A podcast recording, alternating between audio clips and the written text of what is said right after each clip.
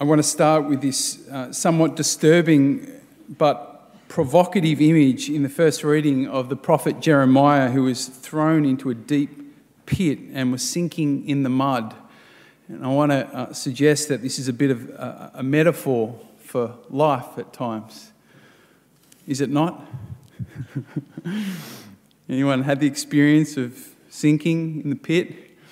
Maybe it was a, a pit of difficult circumstances or, or the pit of loneliness, the feeling of emptiness, or the pit of physical and emotional pain. You ever felt that pit? The pit of a relationship breakdown, maybe? The pit of failure, regret, guilt, shame. Or maybe it's the pit of deep grief and unexplainable suffering. Perhaps you're in one or multiple of those pits right now. Know, what makes Jeremiah's situation even worse was the fact that he was thrown into the pit for doing the right thing. Right? He was obedient to God. And there he was, sinking in the mud. That can make our difficulties, our challenges, our suffering even more difficult to accept, can't it? When they seem to be unfair.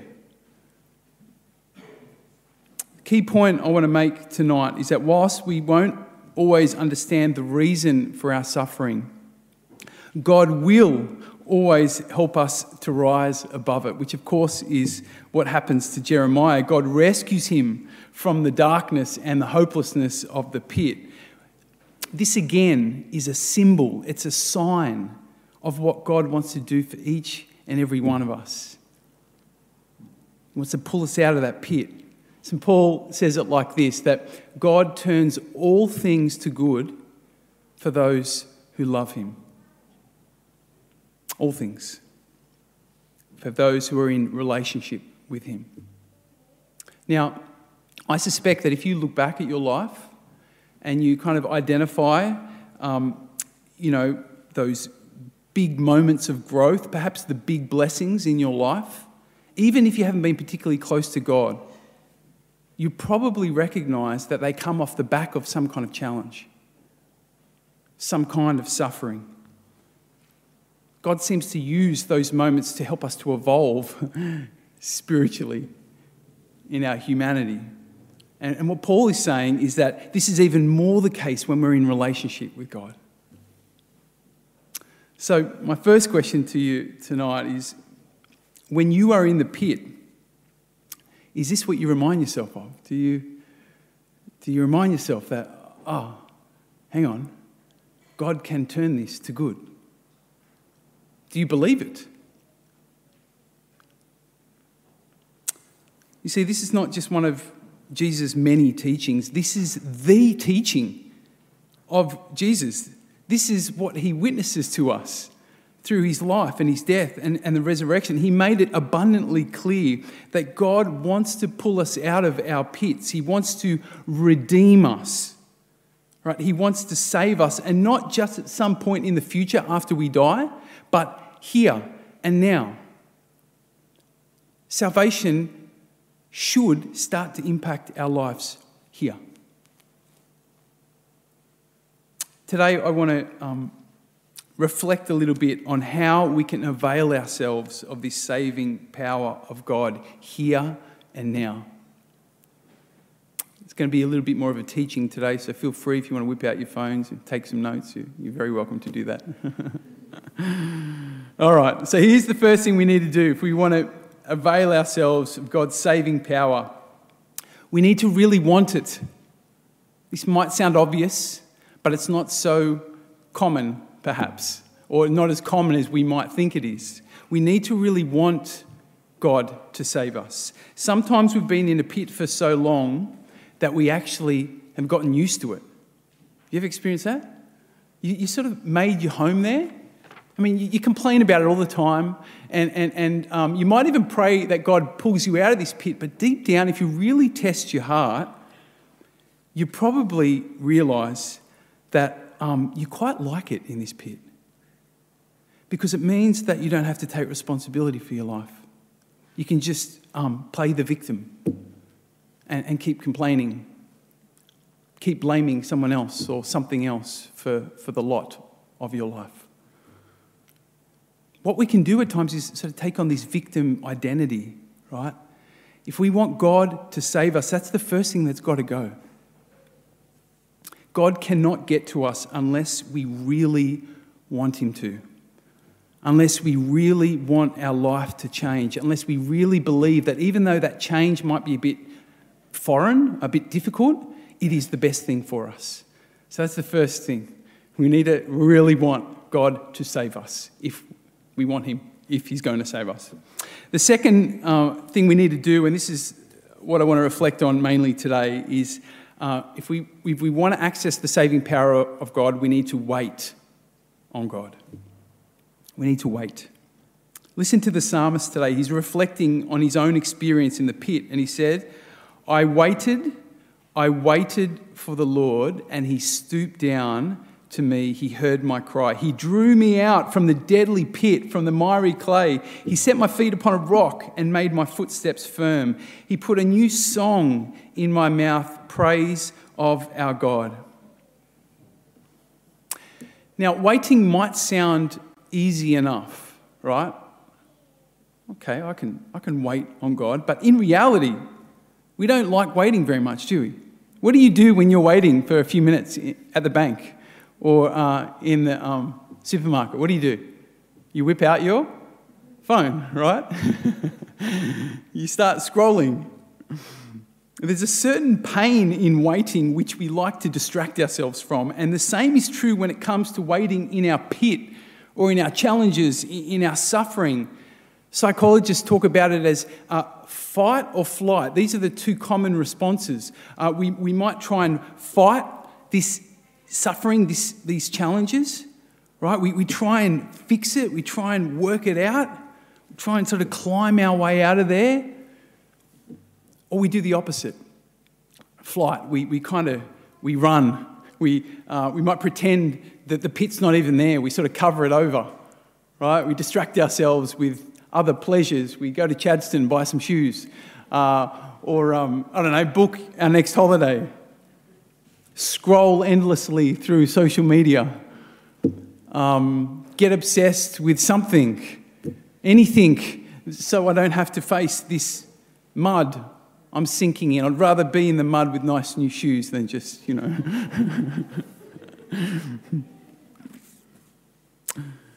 but as we've all probably experienced, both of these responses, fight or flight, they don't help us much. In fact, often they leave us in a deeper pit than when we started. Jeremiah, the, the psalmist today, Jesus, all of the saints, they show us that the best way by far to get out of our pit, to rise above it, is to wait on God. In the Old Testament, there's a short book called Lamentations, and it's a um, a reflection on suffering. And the, the author is reflecting on his own experience. And, and, and here's what he came to learn about suffering. He says, God proves to be good to the man who passionately waits, to the woman who diligently seeks. It is a good thing to quietly hope, quietly hope for help from God. It is a good thing when you're young, young ones, to stick it out through the hard times. When life is heavy and hard to take, go off by yourself, enter the silence, bow in prayer, don't ask questions, wait for hope to appear. Don't run from trouble, take it full face. The worst is never the worst.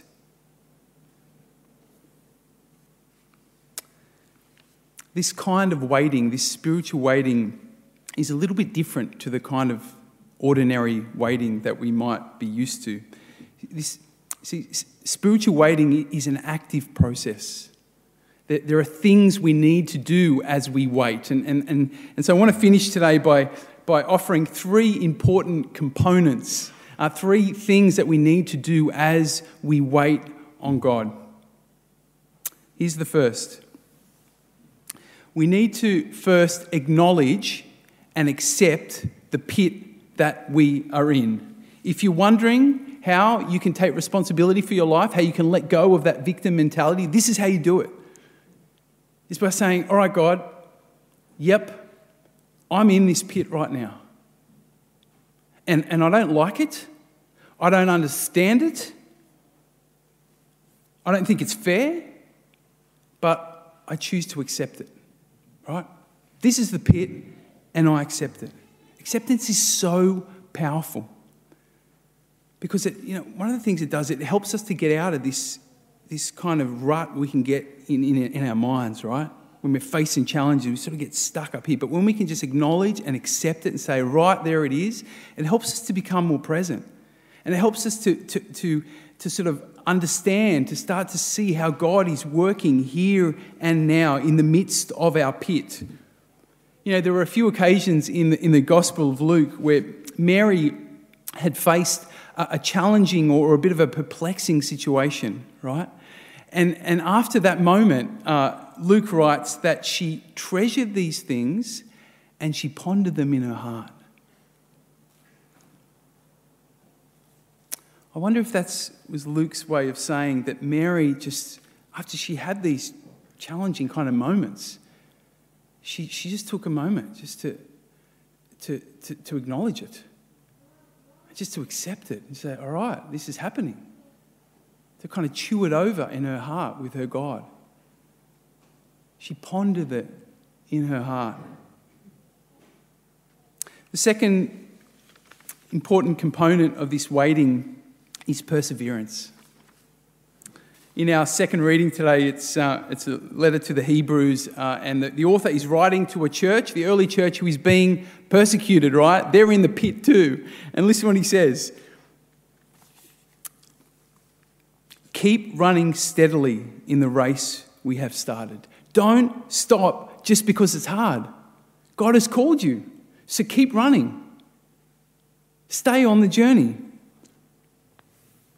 Sometimes we're, uh, we may be in a pit and, and uh, it may be necessary to stop, right? It may be necessary to change course, but, but most often uh, it seems the best thing to do is just to stay on course. Keep doing what we feel God has called us to do in our work, in our relationships, in our service in the community, whatever it is. Keep doing it generously, faithfully. Keep trusting that God will show up in this situation and He'll use it to bring about a good for you, that God won't let anything go to waste, especially the challenging stuff. He'll use it all. This week we remember, we celebrate um, Mary MacKillop last Monday. And you probably know Mary MacKillop had an incredible impact on our country in New Zealand, and uh, she set up schools for the working class and in remote areas. She um, established, of course, the, the, the Order of Sisters. Uh, she provided shelters for, for abandoned elderly and kids living on the streets, the sick. Incredible, incredible contribution this woman made. But what we might not know is that as she was doing what God was inviting her to do, just like with Jeremiah today, she faced incredible resistance, unbelievable resistance. She was publicly shamed, unfairly accused, cut off from the church, her own church, cut her off, excommunicated her. She faced the prospect of failure many times. She endured a lot of physical illness and fatigue. At one point in her letter, she writes, Sometimes I think that were it not for the thought of God's will in all this, I would forget my vows and every duty and run away from it. You ever felt a bit like that? But she remained patient. She kept doing what she could do. She kept looking to God. And, and as, as a result of that patient trust, God was able to do the most extraordinary things in and through her. Mary says, Try to remember that God will bring about what's best in God's own time. A little patience will, in the end, be rewarded. The third and perhaps the most important thing that we need to do as we wait on God is to keep our eyes fixed on Jesus. Again, uh, from our second reading today, the author says, Let us not lose sight of Jesus who leads us in our faith and brings it to perfection. Why? Fix our eyes on Jesus. Because he has been in the deepest and the darkest pit. He has he is, uh, planted his feet and he's sunk into our mud. He endured our grief and our guilt and our failure and our shame and our isolation, and he overcame it. You see, because, because Jesus, when he was in the pit, he faithfully waited on the Father, he found a way through to the glory on the other side of our suffering and our death. And what the writer of the Hebrews is saying here today is that as we take our focus off ourselves, off our own mind, and you know, off our own ideas and our own stories and our own, you know, complaints, as we take our mind off that and we, we fix our eyes on Jesus instead, as we spend time in prayer with Him and reflect on His Word and, and, and, and receive Him in the sacraments, in some mysterious way, this glory, this victory of, of Jesus uh, starts to rub off on us. It starts to kind of redeem us just by looking to Him. See, the most important way that, that Jesus pulls us out of the pit is not so much by changing our circumstances, but by changing our perspective. By helping us to see differently. When we, when we take that journey from, from the head you know, from, from us, from ourselves, from our ego to the heart where Christ is, He starts to help us to see things in a whole new way. We find answers to the various challenges of our life that we cannot find anywhere, anywhere else. St. Paul talks about this as the hidden wisdom of God. God God's wisdom, which we, we find in Christ, we find in, you know, in the depth of our heart it gives us a new way of interpreting our challenges. And sometimes this wisdom will also help us to get out of our, our circumstances, or to rise above them. You know, God will give us a wisdom to know how to navigate, but not always. That's not the most important way God saves us, redeems us. The deepest, the most fundamental way is by changing how we see, giving us a, a different perspective. St. Paul suffered tremendously. But he also declared, I consider that the sufferings of this present time are not even worth comparing with the glory about to be revealed to us. You see, because he kept his eyes on Christ as he suffered, he found this hidden wisdom. He found it, and it shifted his whole, his whole, it enabled him to live with tremendous suffering, deep suffering, physical suffering, mental, emotional, all kinds of suffering, but he did it with such joy and such freedom. Not because Jesus changed his circumstances, but helped him because he helped him to see in a new way. So, if you want to open up more fully to the saving power of God, first you need to really want it. You need to be prepared to acknowledge and to let go of that victim identity, right? The complaining, the, the blaming. And then you need to patiently acknowledge and accept what you're facing. Be prepared to, to persevere in spite of it and keep your eyes on Christ. This kind of waiting is never in vain. Hello, Father Dan here. If this homily has been helpful, there are a few things I'd love for you to do. Firstly, subscribe to this podcast or share this episode with someone who might find it helpful and consider also helping us to expand our mission and reach out to more people by donating at stbenedicts.com.au forward slash donate, or you can click on the link in the podcast description. Thanks so much for joining us and have a blessed week.